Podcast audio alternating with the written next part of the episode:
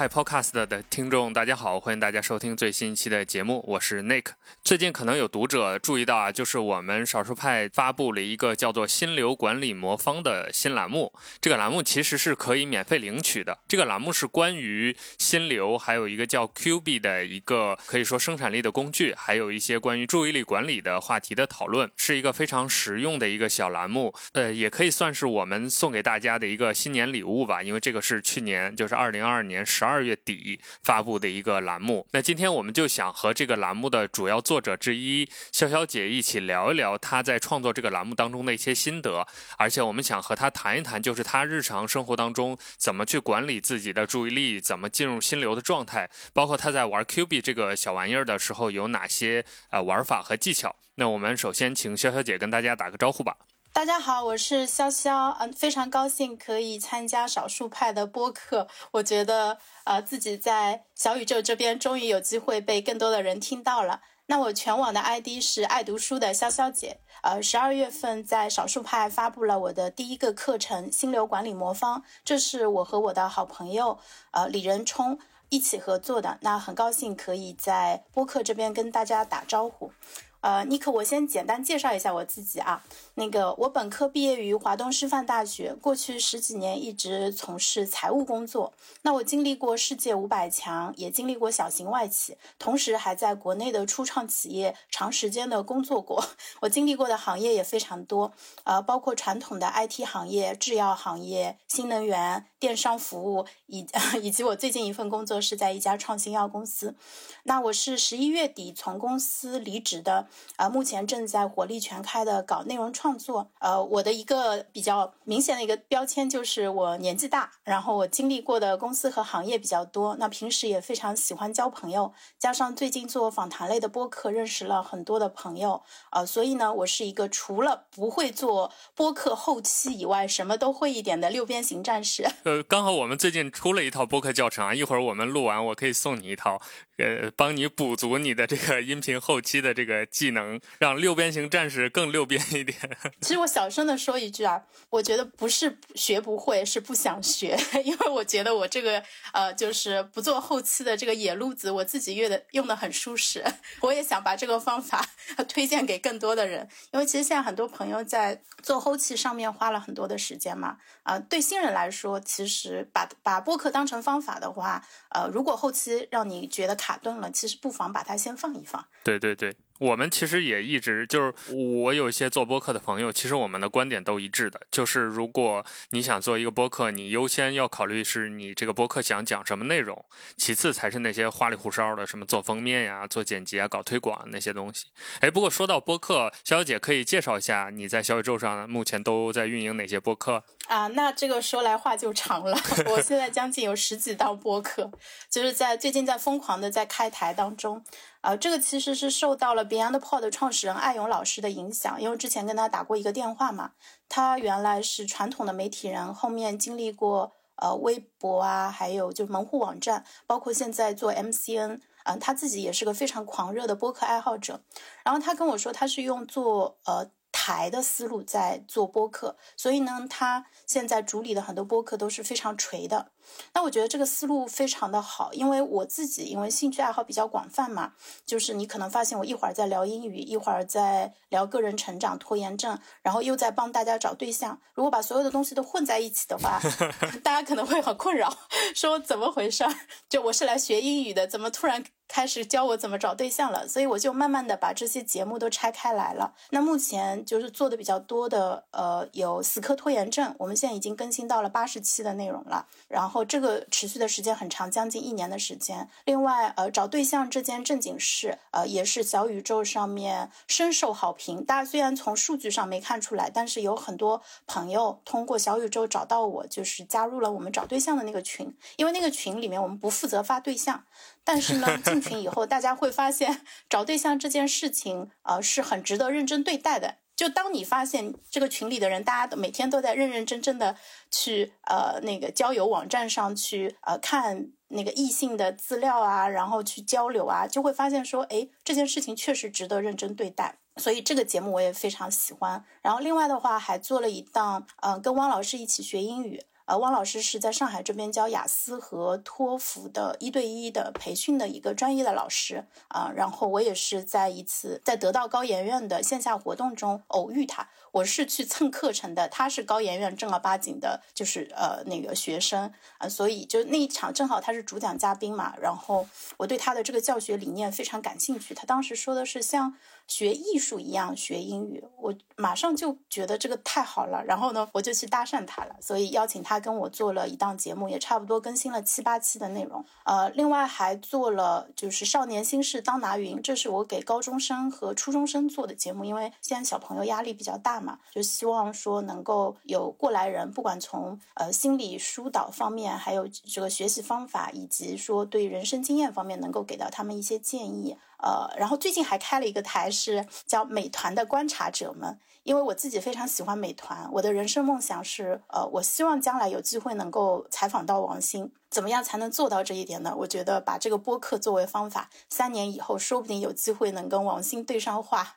因为现在就按照六度人脉的一个原则嘛，其实我跟王兴之间可能中间也就隔了一两个人，对不对？有道理。把这个消息悄悄的递到他那里，其实并不是那么难啊。嗯，所以我觉得未来可期。嗯嗯，我觉得其实你做这个播客的这个整体的思路是一个我觉得蛮健康的一个状态。就我一直觉得，大家既然说播客某种意义上就是一个音频的博客，那大家就应该像写博客的这种方式来对待它。就是说，如果你有一个。呃，比较垂直的主题或者有自己擅长的一个领域，那就开一档节目，然后去往深去钻研，或者是在内容方面有一些自己的想法和创作。呃，不过说到栏目，刚好我们今天就是从你写的这个心流管理魔方这个栏目谈起的嘛，那就跟我们简单介绍一下这个心流管理魔方到底是在讲什么吧。其实这个栏目我也看了啊，挺有意思的，有很多实用的技巧，在这儿也可以跟大家简单的提一提。这个栏目它的缘起，我要么从头。开始给呃大家讲起，好好，呃，因为它最早其实我是呃，因为先接触到了 Q 币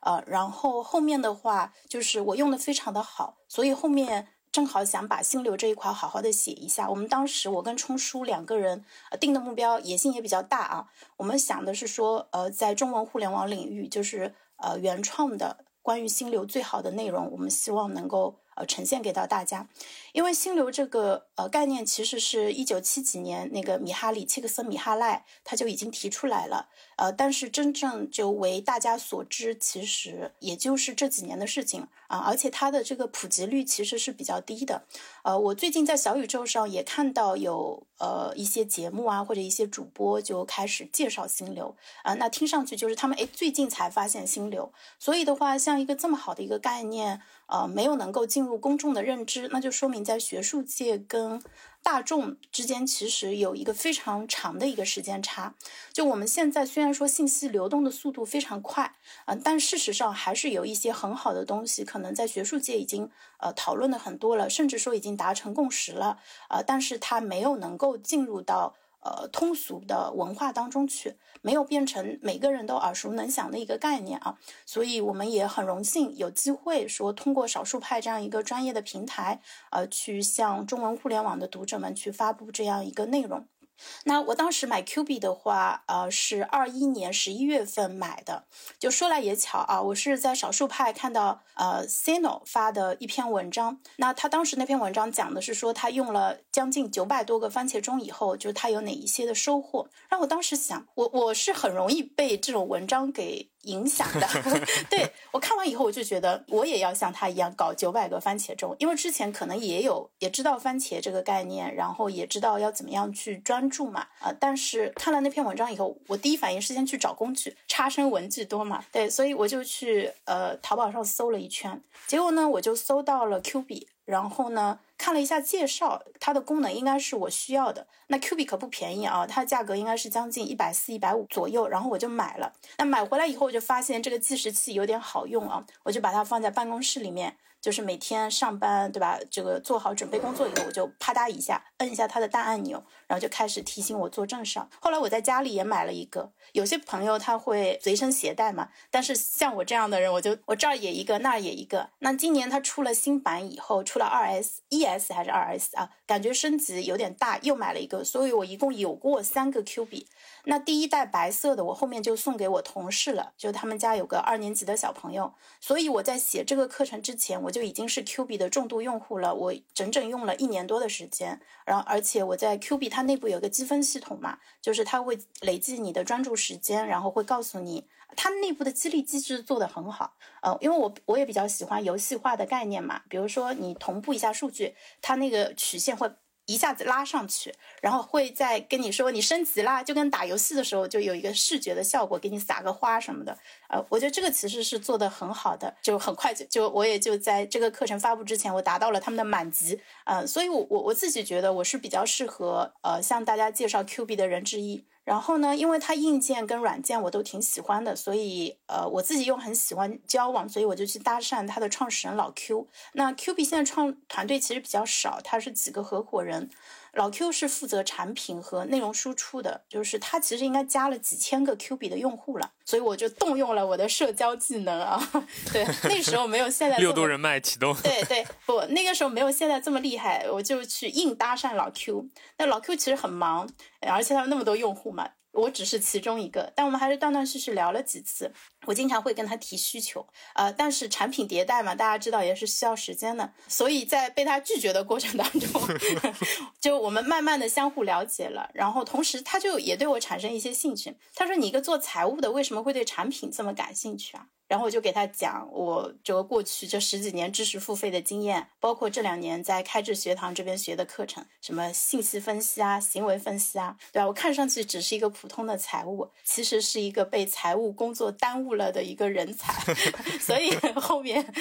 才会有这个呃深度定制的一个课程，就是心流跟 Q 币是属于，我觉得就是如果没有 Q 币的话，有可能没有那么好的一个载体，就是大家在执行过程中可能就会有点困惑，说我到底该怎么弄，对吧？我用手机自带的计时器呢，还是用滴答的啊，或者用其他的什么各种各样的软件啊之类的？这些问题看上去都是小问题啊，但是我自己知道，就是当用户没有一个很清楚的一个指引的时候，他其实就是会在这种小问题上卡住。而且不只是少数派的用户是这样，其实很多人都是这样，就是他总是在想有没有更好的工具。他在找工具的过程中，可能反而会忘掉了自己就是最初想要达成的目标是什么。没错，没错，少数派的用户应该是最懂这个的。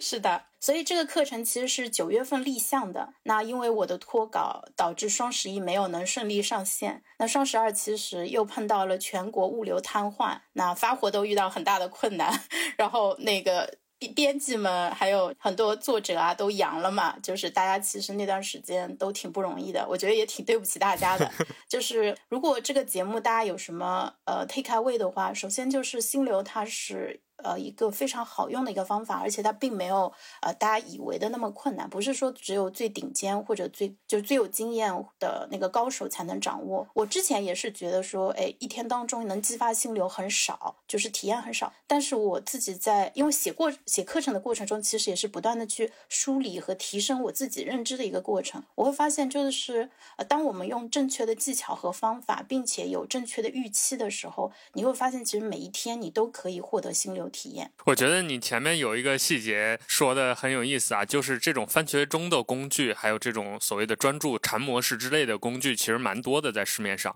就大家很多人就听说了番茄工作法，觉得很感兴趣，然后他就会入坑。入坑之后，第一步就是工具选择的问题，所以很多人就会卡在这里，然后不知道选什么，就会花很多的精力和时间。呃，不过我我感觉在这儿也可以跟大家介绍一下，就是 Q 币它本身其实核心就是一个计时器。或是说一个番茄钟，但它有很多玩法。我们前面聊了很多关于 Q 币的事情，但可能呃新听众和新读者不太了解这 Q 币到底是个啥玩意儿，也跟大家简单介绍一下吧。好的，呃，Q 币呢，它这个名字其实 Cubic 的前四个字母啊，它是一个立立方那个就正正方方的一个计时器。呃，因为播客嘛，也没办法给大家看画面。我手上现在其实正好拿着我的那个第二个 Q 币。呃，因为第三个我后面又拿它去做人情，我把拆封了的 Q 币送人了。对，呃，然后它其实非常有意思的一个点啊，就是它相比市面上普通的那个厨房计时器相比，就是它内置了一套非常完善的专注跟休息的一个循环。虽然我们课程里面介绍了它很多复杂的玩法啊，但是如果你是一个呃新用户，你买回来以后把电池装上，它拆箱就可以用。它因为内置了四种专注模式。包括我们最常用的二十五分钟加五分钟休息，同时还有四十五加十五、五十三加十七，以及更短一点的十加三。就是你可以通过呃左下角的这个按钮去选你要什么样的长度，然后呢，你按一下嗯它头顶上的一个大按钮。然后它就会开始计时。那当它开始计时的时候，你就去做啊你想做的这件事情就好了。它开箱的时候应该默认会用震动和声音的方式来提醒你。呃，因为我跟老 Q 聊过嘛，他说像这种呃计时器里面其实很少会有做那种震动马达的，因为它成本挺高的。但是他们是一定要加这一块功能，因为这样子它能够给到用户就很强的一个提醒。而且他们在出厂的时候也把这个震动搁得很强。嗯，这样子让大家对这个功能有感知，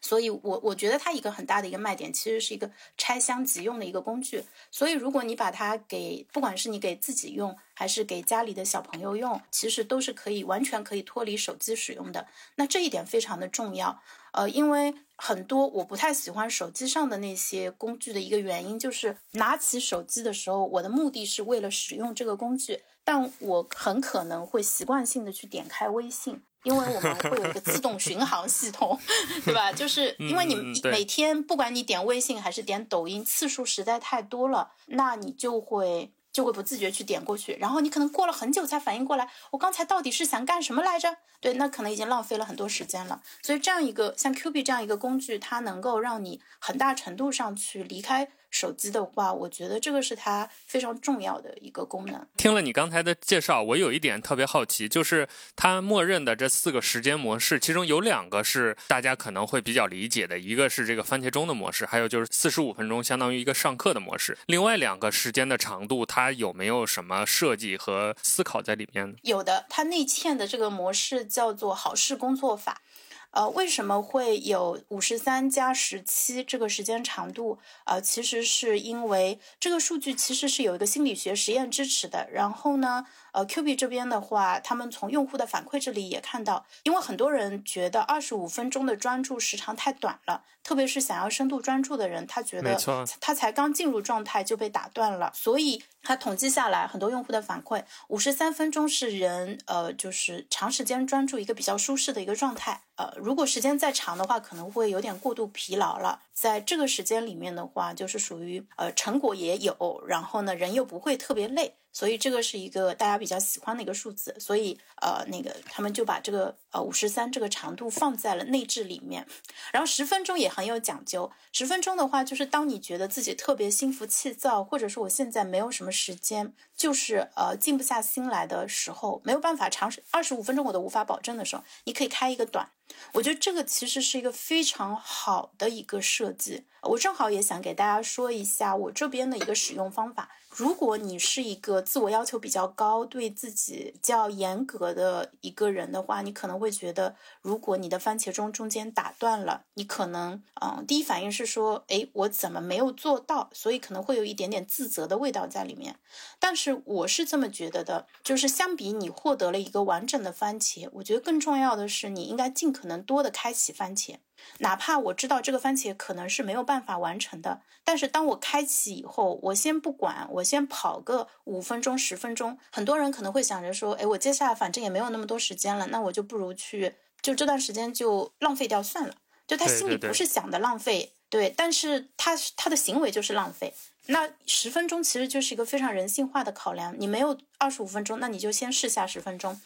而且老 Q 曾经给我讲过一个很有趣的一个案例，他说有一位呃，应该是个大学教授，他是呃带学生的，比如说在实验室里跟他的同学们坐一块儿嘛，然后他自己可能也是。据说啊，可能是有点成人的 ADHD，就是那个注意力缺陷，没办法很长时间的去专注。所以呢，他给自己定的就是八分钟，只专注工作八分钟。八分钟结束以后，他就站起来走一圈，去看看同学们的进展怎么样，去问一问。对，对他来说是一个很好的休息。他同时又对吧，关爱了他的学生，对吧？那个让学生们感觉到了导师无处不在的那个 很鸡贼的做法。同时，他又把这个八分钟给用起来，就是呃，因为有些人他可能确实可以一口气工作六十分钟到一百二十分钟，但是我觉得。呃，只能工作八分钟、十分钟人也不要紧啊，因为我们把这些东西首尾相连连起来，它其实也可以让你往前跑得很远。所以每个人都有不同的一个情况，那这也是我比较喜欢他们的一个原因。呃，因为市面上哪怕是有一些就是初始设计的，也没有像他们考虑的这么细。我觉得他们这个功能做的真的是很完善了。OK，那咱们前面聊了很多关于这个 Q 币这个工具的一些话题，接下来我们来聊一聊心流吧。这也是大家可能收听这期节目特别关心的。前面你也有提到，就心流它是一个很好的一个概念，或者说一个很好的状态。但事实上，现在就真正能够所谓走入心流，或者是主动去利用心流的这些朋友，其实还没有那么多。那接下来就跟大家介绍一下吧，就是心流到底是怎样的一种状态，包括你平时会怎样进入。心流，或者对大多数人来说，怎样是一个比较好的体验到心流的这样一种方式呢？我们先来说一下普通人呃的心流体验，呃，其实大家应该都有过，最容易激发心流的其实是像打游戏这样的状态。就打游戏的时候，他进入的不是我们那个鼓励那种那个深度心流的状态啊，但是它是非常容易激发你的浅度心流的。呃，不管你是去打那种对战类的游戏，或者是这种呃开车啊那种。就是你会很容易感受到全身心投入其中的那种状态，这个其实就是心流。所以呢，大家不要觉得这个东西离我们很远啊，其实我们可能体会过。不是之前我听好多人说，他们打一个游戏叫文明，对吧？就开一个局，一抬头发现天亮了，抬头天亮了，对对对。对，这个其实就是你完全的沉浸其中了。那如果我们在工作跟学习中都能有这样的一个状态的话，呃，其实我们的这个效率会提升很多，而而且本来可能没有那么喜欢的事情，嗯，它也会让你能够更加的乐在其中。那游戏之所以能做到这一点的话，其实是因为。游戏公司聘请了很多这种呃专门设计游戏体验的专家，包括心理学家、行为设计的一些专家，对吧？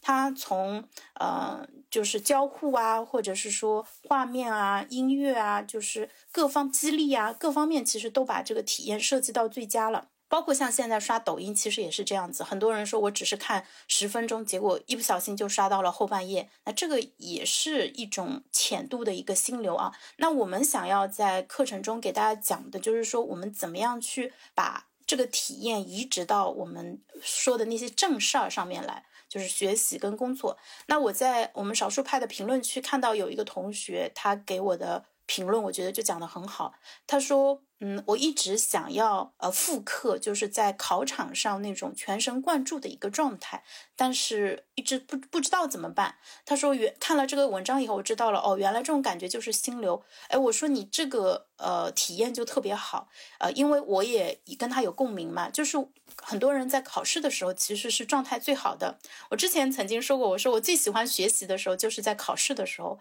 因为你在考场上不管这个题你会做还是不会做，你那个时候其实。整个人是比较兴奋的啊，然后的话，呃，就是当你把能把题目做出来的时候，其实是非常快乐。那个时候是确实是非常呃专注的一个状状态。所以的话，在工作当中其实也是可以做到这一点。只不过我们现在啊，因为我们工作其实有两两块问题啊，工作跟学习其实都有两块问题。一方面的话，就是你有一个大的目标。呃，但是这个目标可能跟你现在手上要做的这个事情，它的关联没有那么大。然后另外一方面的话，就是嗯，我们现在其实呃所处的这个环境啊，呃，因为我就拿呃工作的人来举例啊，我们这种知识工作者，其实我们并不是像流水线上的工人，就像卓别林拧螺丝，嗯，你必须每一下都要拧，对不对？但是我们知识工作者，其实我们在电脑前有很多的时间，你可以说是在摸鱼。或者是说在被分心，呃，如果有老板对吧，坐在你边上盯着你的屏幕，你的效率当然会更高啊，但是你整个人会感觉非常的不爽，就像被监视一样。但是在缺乏那个外部监督的一个情况下，其实我们这么多年来，其实已经慢慢的养成了一些不太好的一个注意力使用的一个习惯，那这就导致大家可能白天的时候。呃迟迟无法进入状态啊，或者说明明说需要专注的时候，但是还是会习惯性的去看那个社交的媒体或者是。这种即时通讯的一些工具，呃，甚至大家会说，哎，我现在有点紧张，或者这个事情很着急，那我先聊会天，舒缓一下自己的心情吧，啊，所以这个都是非常常见的问题。那，嗯，心流管理魔方里面提出的这个方法，其实就是帮助大家，呃，把注意力放在你该当下该做的这个事情上，然后通过隔绝外界的一些干扰，同时通过一些。呃，巧妙的方法，比如说对任务进行拆解，以及呃，去对它进行一个更加细致的一个在脑海中的一个构思，然后呢，就是帮助我们能够比较轻松的。进入到那个心流的状态当中去，它有点像你在高速路上开车，就是当你是新手的时候，你会非常的紧张，对吧？握着方向盘，整个人手臂都很僵硬。但是当你是一个熟练的司机的时候，其实你轻点油门，这个车就会开得很快。那这个是我自己比较喜欢的一个比喻。对，而且说到游戏的话，确实，就我们之前，包括我自己也写过一些，比如类似于这种能帮你进入专注状态的音乐推荐，其中就会推荐很多游戏的这种原声音乐，因为游戏在设计的时候，它其实就在刻意的引导玩家沉迷、陶醉在里面，花时间去游玩，去保持专注，所以游戏的音乐往往都是那种 BPM 选的非常的精准的，它能让你保持一个舒缓的或者律动或者节奏，然后与此同时。你的注意力会牢牢的被吸引在这个剧情啊或者画面上面。呃，我好奇的一点是，除了游戏这种感受之外，大家体验心流会有什么不同的感觉吗？就每个人心流的状态是一样的吗？这个有有有有什么东西可以衡量吗？这个的话，像米哈里他们其实就是做过很多的实验，而且心流在呃学界也是一个比较受欢迎的话题嘛，就是世界各地其他很多高校的研究者也做过相关的一些。实验，嗯，那个我们概括一下的话，就是不同类型的活动，它激发心流的难度是不一样的。呃，游戏啊，呃，看电影、看小说说这种，其实都是比较容易进入心流的。另外，刚才我漏说了一个点，其实运动也是比较容易进入心流的，特别是舞蹈和唱歌。那个，如果你喜欢跳舞、喜欢唱歌的话，你应该能够感受到，就是那种全神贯注，然后觉得自己特别棒的那种感受啊。因因为心流还有个。很大的优点其实就是它被称为人类的最优体验啊。我们稍微说一下它背后的一个原理啊，就是当你完全沉浸在这个事情当中，你其实是没有多余的脑力，你去进行自我评判。你不会说，哎，这这这个音我唱高了，或者说这个舞动作我跳的不够好啊，或者怎么样？就那个时候这些东西都被关掉了啊，你你就不会自我评价，你不会在意说别人眼里你是什么样子，就是你自己会非常的投入。那这也是为什么。很多明星，对吧？他可能在电视剧跟电影上赚到了很多钱，但是他还是。愿意去演话剧的一个原因，因为在话剧的舞台上，它更连续、更完整，也更更容易体验到心流。包括像现在就是呃脱口秀演员啊，就是他们很多人会说，哎，今天场子炸不炸？呃，其实也是跟他自己的，因为他如果特别投入的一个情况下，那很有可能就是跟现场的观众一起进入到一个就是非常入迷的一个状态。这个呃，在心流这一块，其实也有人研究叫集体心流。但是这个我们在课程里面没有展开啊，我们说的其实更多还是个体的。那你说到就是不同的人的心流有什么不一样，这一个我还真的没有特别大的一个发言权。嗯，但是我们就是查资料也好，以及我们问了身边的很多人的话，其实最大的一个区别，首先是你知不知道有这个东西存在。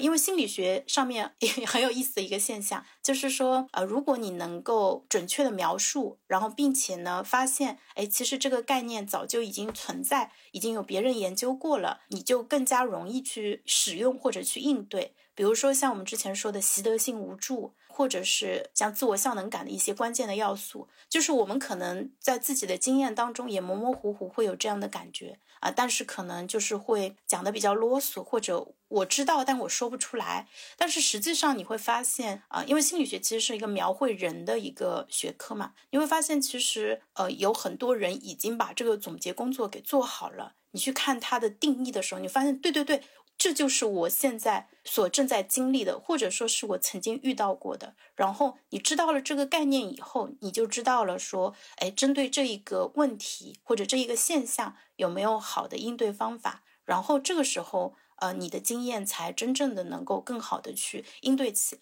就利用起来。OK，那下一步就是怎么进入心流的这样一个问题啊，就可能更复杂、更详细的方法，大家可以去读这个专栏里面的具体的介绍。你今天潇潇姐能不能跟大家介绍一些比较简单的方法？就是可能我们听众朋友听到这儿就很跃跃欲试啊，我相信大家一定是这样的，就是想进入一下专注的状态，让自己的工作效率更高一点。有没有这样的一些方法，让大家先，尤其是现在人可能刷抖音啊、刷这种短内容比较多，受的刺激。比较多，所以可能连静下心来，比如进入一个我要读小说的这么一个状态都很难。有没有一些方法能帮助大家先快速的进入一个某种状态？你刚才说的这个，我很想回应一下，就是在几年前抖音出现之前，啊，我们看公众号文章呢，我们是在玩手机。但是现在呢，我们算是在学习了，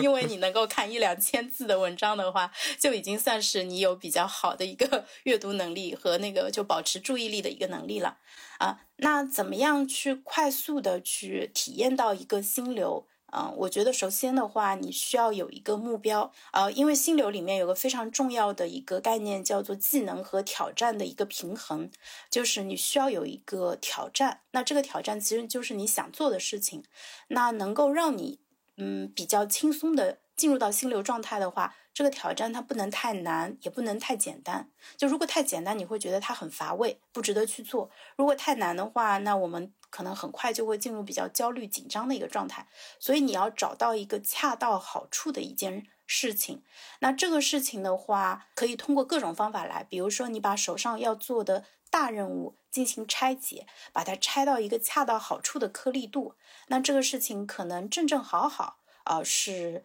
假设你用二十五分钟啊，正正好好是二十五分钟左右能够完成的。然后呢，它的难度呢又是跟你过往的经验和技能相匹配的。就比如说吧，呃，因为听播客的朋友应该有很多也想做播客嘛，我们就拿嗯，就是你做自己的第一期播客来举例子。那很多朋友他会卡在说，哎，我到底要怎么样去做呀？或者说一想到说要做后期，或者还要做封面，还要做各种各样的设计啊什么，就感觉头很大，对不对？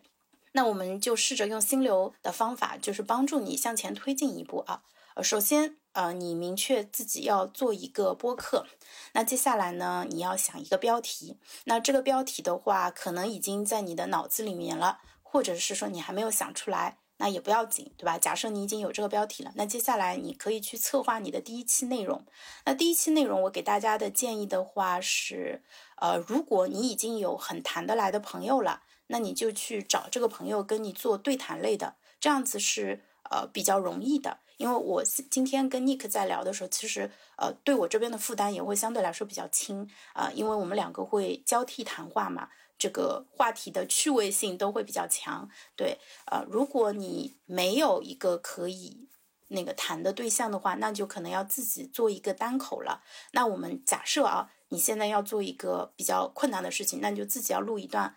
三十分钟的内容，那呃，如果你没有任何的经验，对吧？之前没有直播过，也没有这样长篇大论的演讲过，你做三十分钟是很难的，他可能会把你给难倒。我们就那个在课程里面其实讲到一个方法，我们就是要对这个任务进行一个拆解。那拆解的话，它会分成几个部分，简单来分啊。第一个，你先要准备一下你的文稿。呃，因为新手上路的话，你带着文稿，相当于是你带上了游泳圈，啊，这样子是比较安全的，而不会出现说我就即兴去讲，讲到一半，讲了一分钟，哎呀不行，这个我要掐掉重来，呃，这样子很容易断片儿，对，很容易断片，所以你最好是给自己准备一个相对比较完整一些的文稿是比较容易的，但是。呃，三十分钟的文稿的话，你可能 要准备一个三千到五千字啊。那这个事情，这个创作对你来说又变成一件有难度的一个事情了，对不对？不要紧，我们继续拆。怎么样把这个文稿给写出来呢？那可能按照你的原来的写作的能力的话，你可能要两个小时才能把它写好。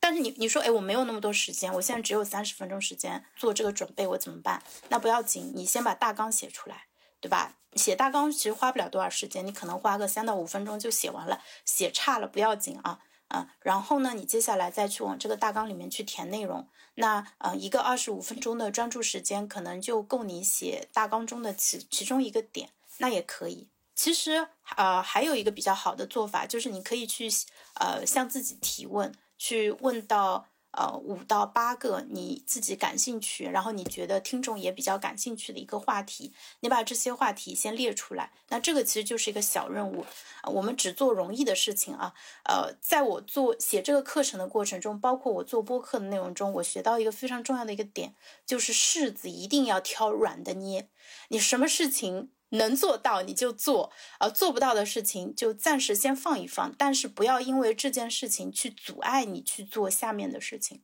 嗯，所以当我就是不断的进行任务拆解的时候，我就可以，比如说写大纲这件事情，你经验很足的话，你可能五到十分钟就能写出来，但是你呃不是很熟练的话，你可能需要二十分钟，那你就。这二十分钟的时间，你就专心致志的去写大纲。等你写完以后，对吧？这个计时器也差不多响了，你会发现说，哎，自己这二十分钟还挺有成效的。你如果不做这样的一件事情的话，可能这二十分钟你看看手机，对吧？聊聊天，或者说呃刷刷其他的软件，可能也就过去了。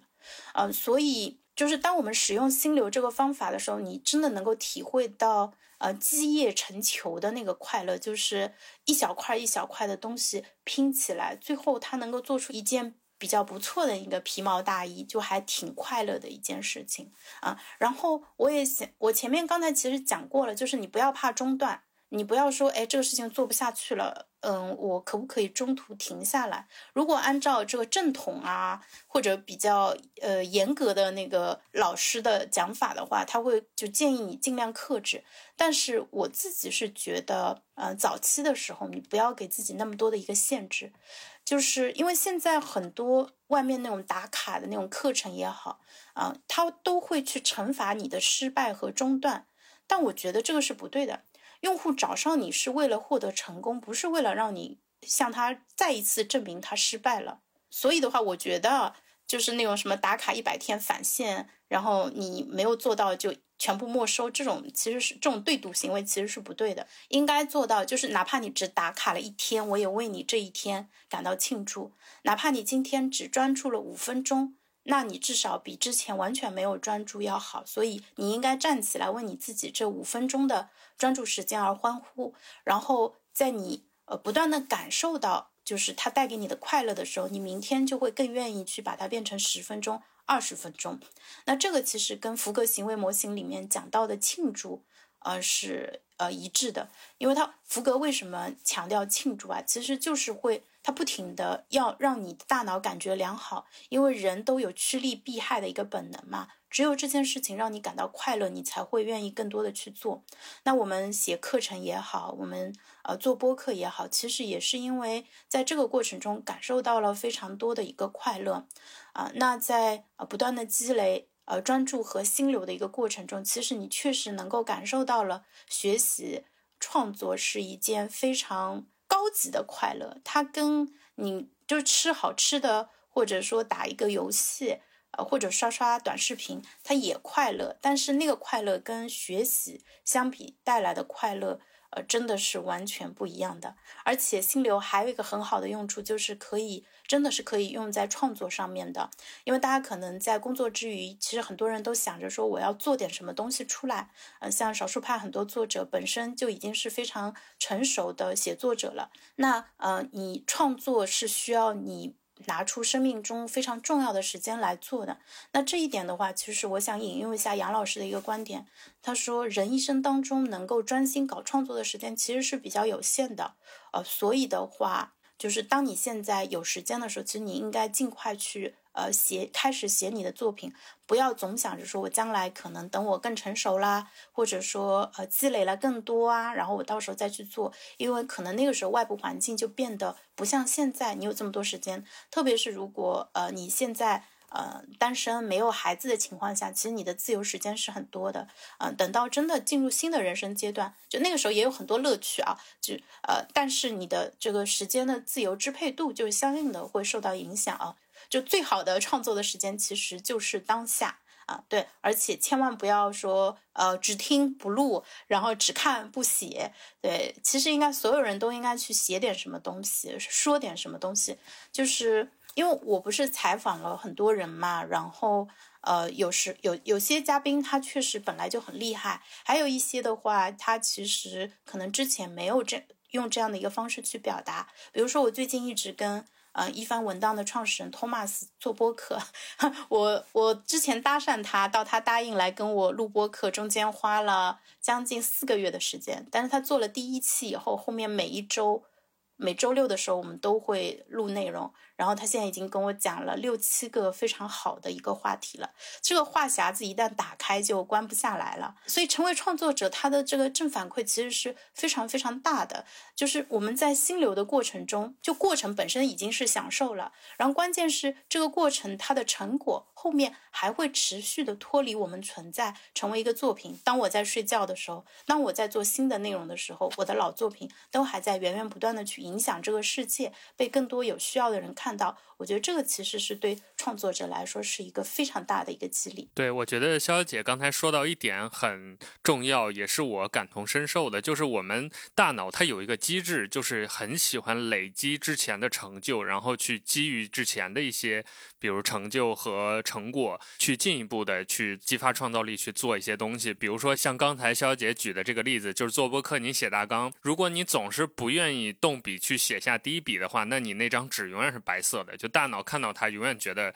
上面是一片白，很无聊。但只要你写了，哪怕你就写了三行，第一点、第二点、第三点，第二天你再回来看这张纸，你的大脑就会不自主的去想这三点怎么去补充它，怎么去完善它。所以慢慢的，只要你肯投入时间，这样一个可能只有三句话的一个大纲，它也会慢慢变成一篇三千字、五千字的一个逐字稿。这是一个很切实际而且很有效的一个方法。那在这个过程当中，想问肖小。姐，就是你有没有用 Q B 来辅助你做一些事情，或者说 Q B 在你前面提到的这些方法过程当中，它起到了一个什么作用呢？Q B 它起到了非常大的作用，就是呃，其实我自己是比较爱玩的一个人，就特别是之前上班的时候，比如说呃，你进到办公室以后，理想状态是当然你什么包放好，电脑开好就坐下来嘛，但有时候经常会呃，可能半个小时或者有个。呃，几十分钟都进不了状态嘛，所以呢，我其实是把 Q B 当成是一个触发器。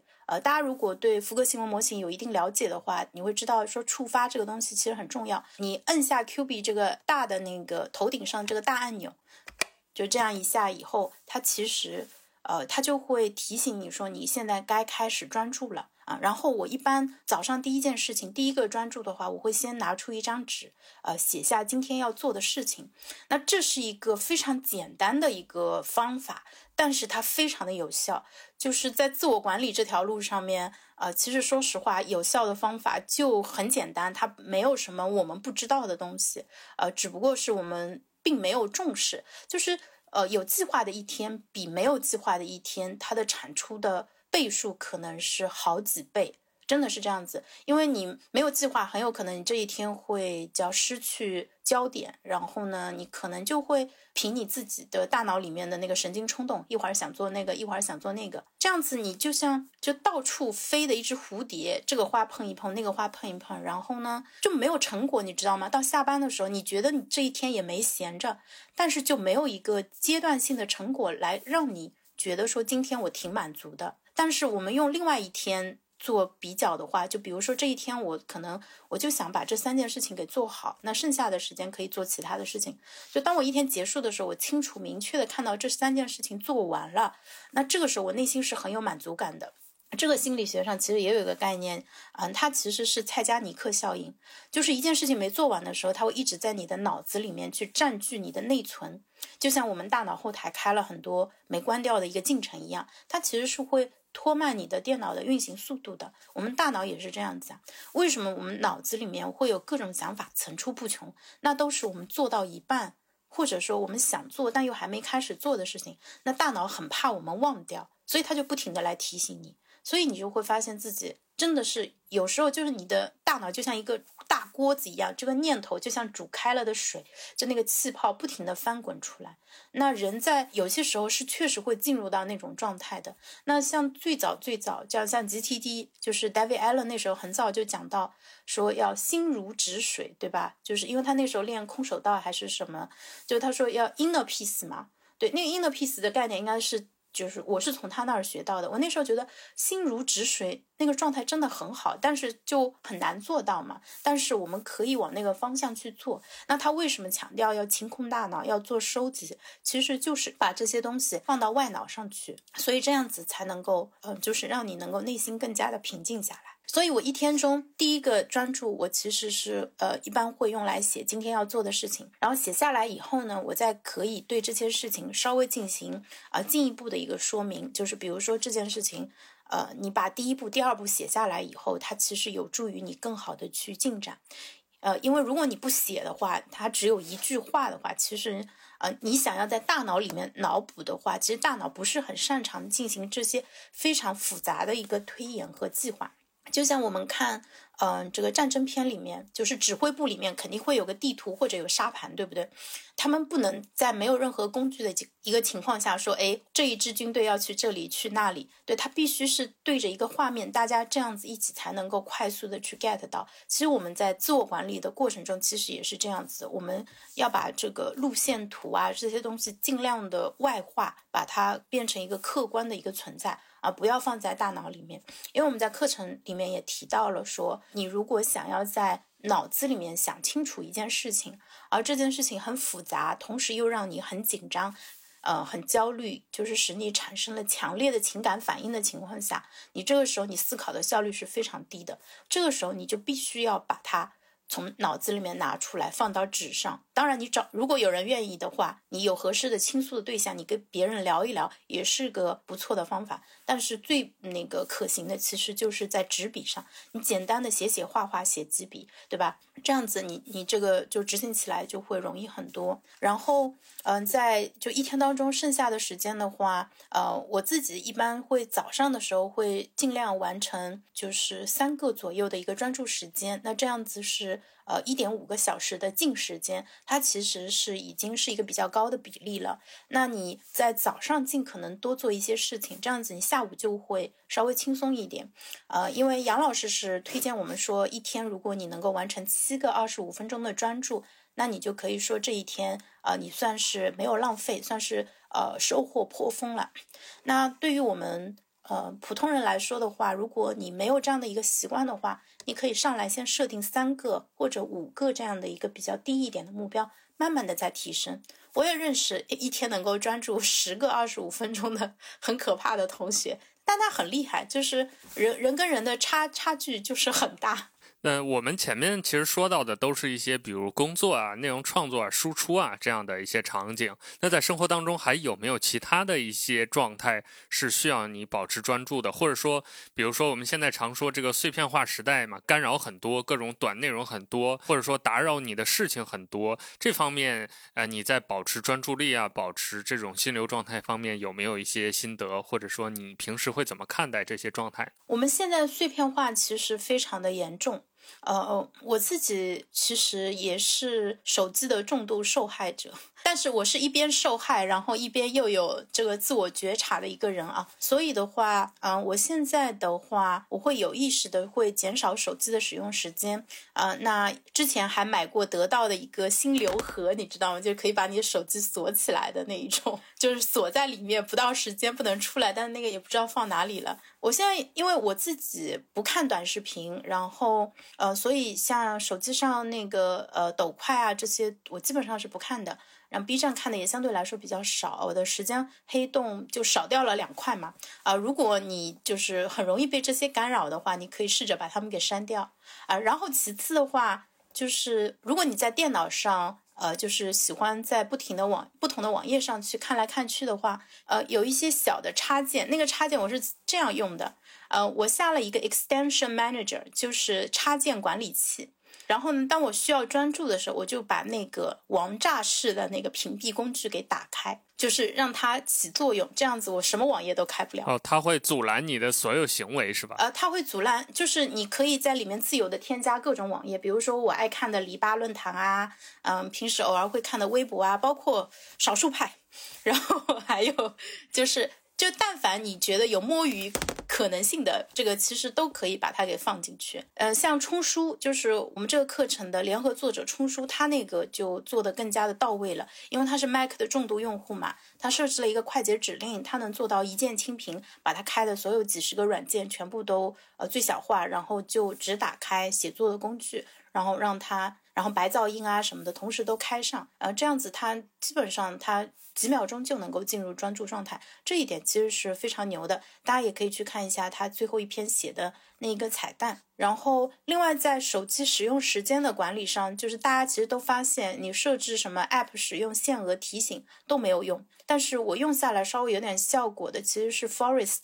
就是在呃手机上种树的那个软件，它可能好像是要花几块钱。购买的一个付费软件，但这个软件很值，我我我推荐大家购买。就是我现在研发出来的用法，其实就跟刚才讲到说你可以中断一样，就是当我想到我要用 Forest 时的时候，我就马上开一个种树，哪怕我过五分钟马上要扫码进呃一个商场，我都会先开。然后呢，那个后面到。几分钟过去了，你要扫码的时候，他会问你说要不要杀死这棵树？那没办法啦，我只能要杀，因为那个时候要扫那个绿码嘛。但是我不把死掉的树当成是我的失败，而是我成功的一个证明，因为我没有浪费掉我每一次想到要种树、想到要离开手机的那个冲动。不知道我有没有讲清楚啊？就是说，大家可能会觉得你。种了一片活的森林，一片郁郁葱葱的植物，这这才才算是胜利。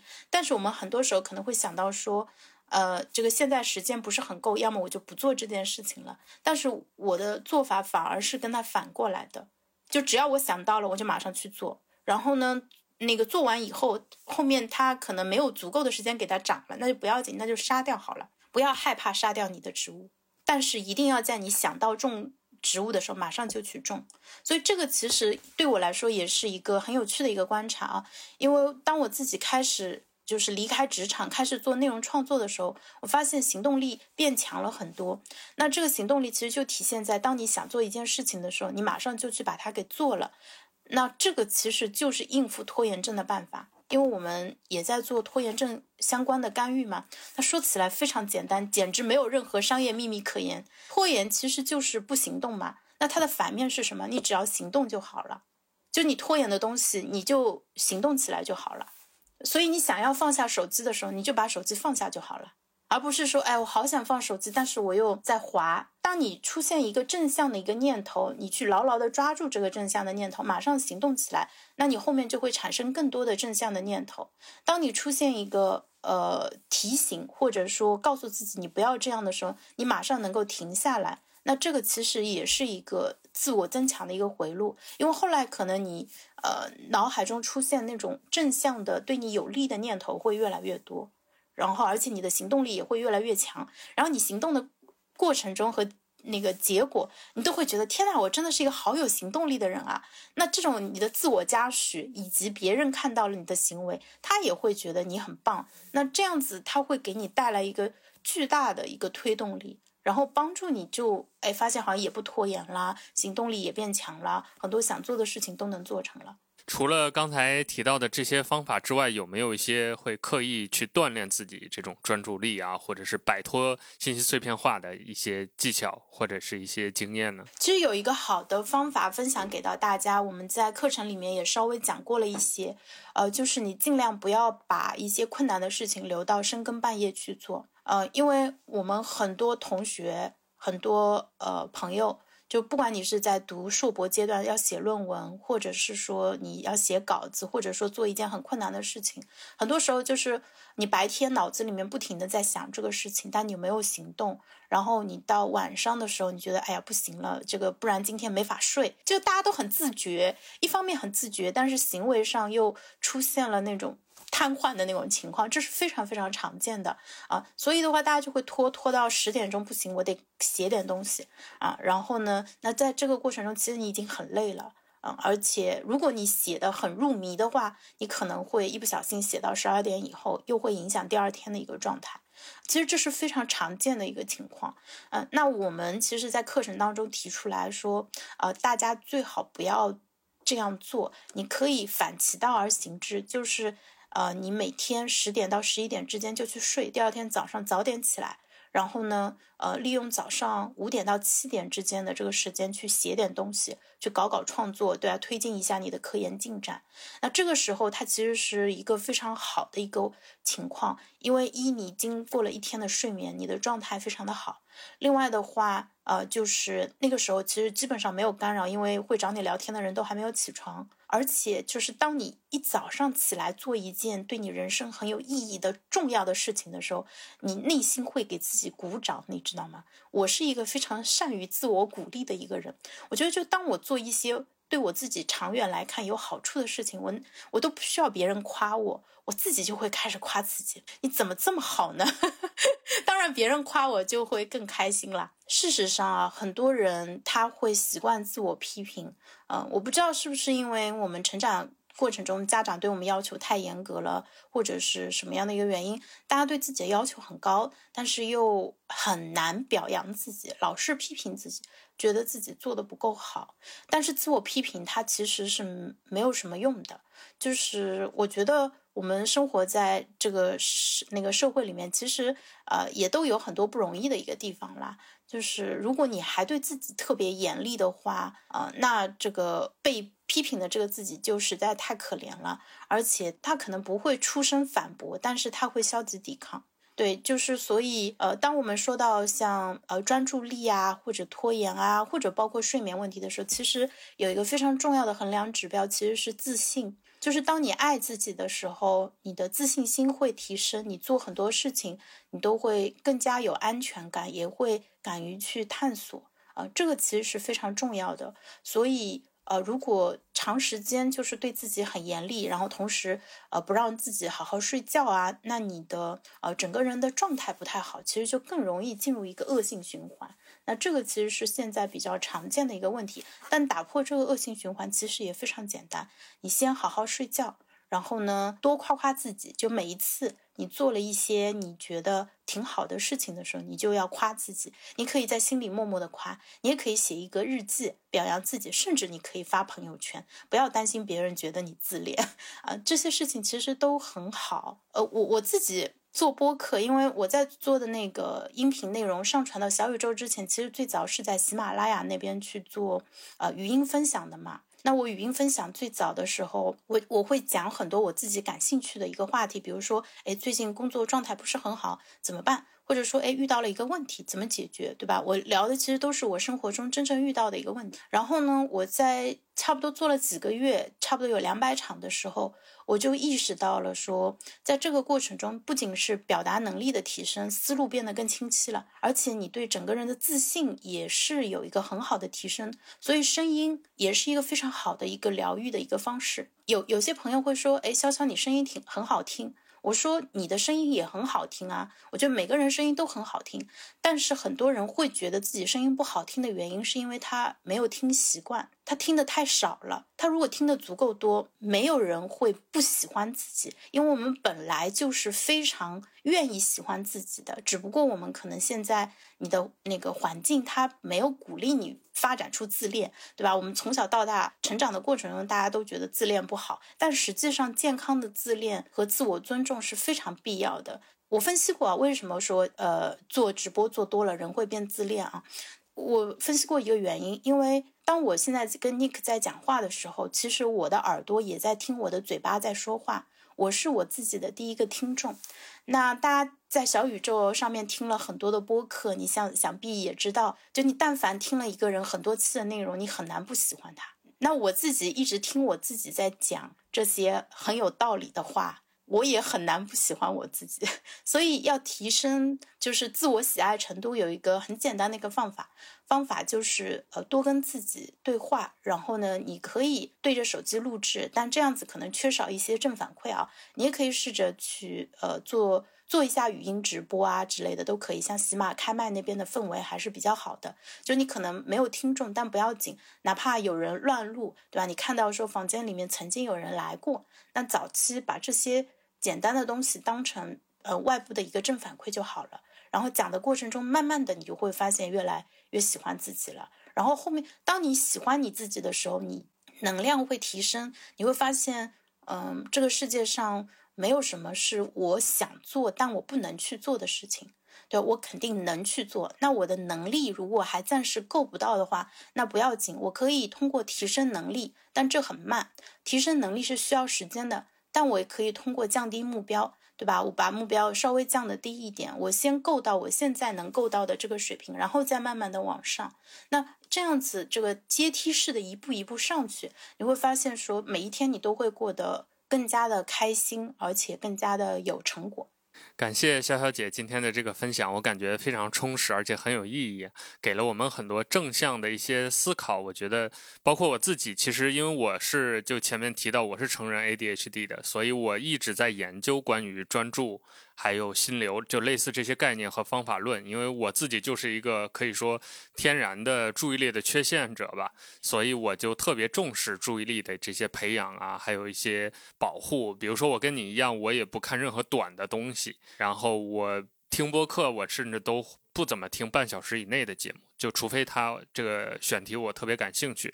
对，就我会刻意选那些长的东西，包括也刻意的保持看书的习惯呀等等。今天听了潇潇姐的这些分享，我感觉对我也是一个新的思考、新的提升吧。就我也觉得找到了很多新的我感兴趣的，可以接下来去研究的一些点。呃，那最后我想请潇潇姐再跟我们总结一下吧，就是这也是我们节目的惯例了。你接下来有哪些写作的计划？包括这个心流管理魔方的这样一个栏目，有没有？一些更新的计划，还有包括你在使用 Q 币过程当中，还有哪些刚才遗漏的、没有提到的有趣的玩法，都可以在这个部分再跟我们讲一讲。尼克，其实你之前写过一个就是少数派会员的一个专题，叫做呃注意力。我当时加尼克的微信，应该就是因为那个专题。那本书我也非常的喜欢啊。然后呃，如果我们听众当中有就是希望能够提升自己注意力，或者说对注意力呃有更深的了解的话，大家都可以去找一下那本书。那本书作者是叫一个叫让什么什么的法国人啊，大家去搜一下，名字就叫注意力。那本书非常的好，它。里面其实有很多很好的提法，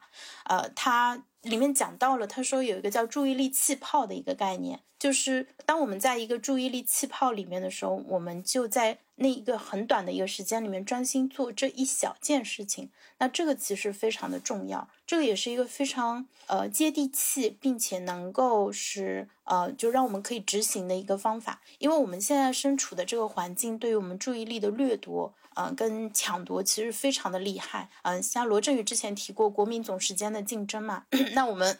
呃，家里所有的电子设备，包括手机上的所有的软件，其实都是在抢夺我们的注意力。那我们一天其实时间是有限的啊，一天二十四个小时，而且很多呃年轻的朋友可能啊现在会。剥削自己的睡眠时间，但是这一点其实是非常危险的啊！我也希望能够借这个节目提醒一下大家呃，尽量是每天十一点半之前睡啊，然后一天睡够七到八个小时。如果你跟普通人不一样，你真的需要很少的睡眠，那不要紧啊。但是普通人的话，七到八个小时其实是必须的，因为我现在是越来越意识到啊，你清醒时间的质量。比你清醒时间的数量要重要，呃，因为你不睡觉，你睡得晚，你看上去好像多了一两个小时的时间，但实际上这一两个小时的时间我们也没有很好的去利用，啊，然后而且身体会很累，嗯，特别是当你就慢慢不是二十几岁，进入到三十四十的时候，你会发现，呃，你的体检报告上的提醒事项会越来越长啊。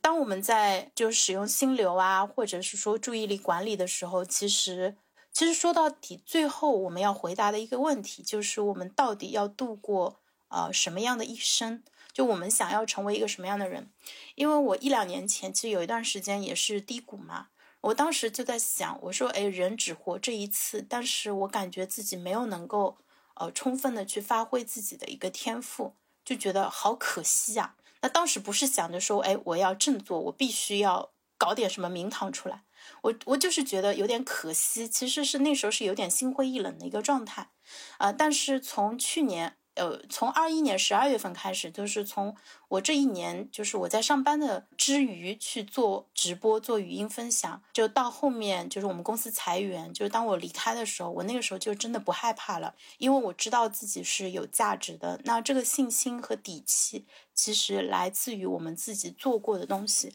所以，像二零二二年，其实很多朋友在生活、工作上都遇到了一些比较大的一个变化。大家可能也重新在思考确定性这种呃事情，就是确定性到底是来自哪里？它可能没有办法来自你的工作，对吧？所以就是跟我们真正紧密的连接在一起的东西，反而变得更加重要。我是一个什么样的人，对吧？我追求什么样的生活？我想要给这个世界创造什么样的价值？然后包括我存款里的余额，然后以及我的家人。我觉得这些都是非常非常重要的，因为我自己最近也在写一本书嘛，就是 我在失业的第二天，那个发下了宏愿，我要给所有失业的人写一本书，叫《失业并不可怕》。我当时，嗯，就就在想，我说，当我们就是不在一个工作当中，我们怎么样确认自己还是有价值的？然后我最近也聊了一些，就是现在处于离职状态的朋友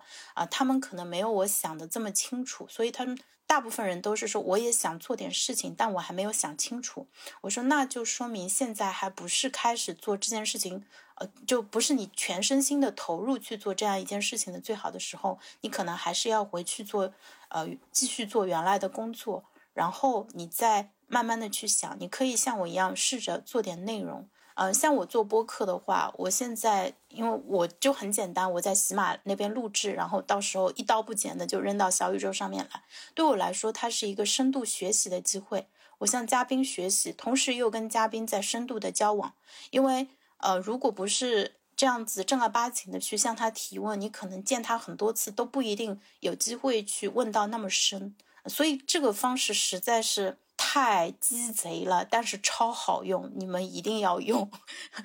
对，一一定要用啊！这个这是一个非常好的方式，就是当然你把它变成书，变成文章，就是因为它的可检索性更强嘛，嗯，也更容易被大家通过搜索给触达啊。你你这个后面这个还是要做的，对吧？它是成果的一部分啊，但是你可以试着去啊，用对谈的方式去生产更多的一个内容。呃，这是我给到大家的一个建议，也是二零二三年我觉得会有越来越多的人去做播客这样的个原因吧。然后最后的话就是说，呃，在 Q 币的这个使用的过程中的话，我是后面才知道，因为用户跟我说，他说，嗯，我平时把它当小闹钟来用。我说，哦，原来它确实是个闹钟。啊，然后的话，也有很多朋友会把它做提醒事项啊什么的，但是我自己其实就是用的呃最原汁原味的最简单的一个方法，因为就是当你折腾工具的时候，你可能确实会迷失啊，但是。我我只知道这个工具它能够帮助我更好的去专注啊，并且它会记录我的专注时间，那这个对我来说就非常有意义。另外我自己也是非常吃激励这一套的，所以当我同步的时候，它那个曲线拉上去的时候，我会感到非常的快乐。呃，就是它像一个山峰一样高高隆起的时候，我就知道说这一天我肯定是花了很多的时间在专注这件事情上，那这个其实是非常有价值的。好，感谢潇潇姐给我们今天带来的分享。我觉得今天这期节目特别适合我们作为一月份这个开年的一期节目，给大家做分享。因为新的一年，我相信很多朋友会。打算做一些自己的新年计划，包括我相信大家肯定都有一些小小的想法，就是今年我要做哪些事情，立一些 flag 呀，或者是我要修正过去的我的某一些呃身上的缺点，或者我的坏习惯，或者我要进入一个更健康的一个心态和工作状态。那我觉得今天这期话题就很适合大家去琢磨琢磨、研究研究，刚好也给大家一些新的启发、一些新的思路。最后，我们再一次感谢潇潇姐参与我们今天节目的这样一个录。是，呃，前面也说到了心流管理魔方这样一个栏目是免费的，大家可以去领取。然后今天潇潇姐可能没有时间再展开讲的一些关于心流啊、专注啊这些技巧和方法，大家也可以在专栏里面慢慢的去读，慢慢的去研究。最后感谢我们听众朋友们的订阅和收听，那我们就下次再见了。说不定这期节目可能放出的时候就快过年了，提前祝大家新年快乐。OK，那我们下期再见，拜拜。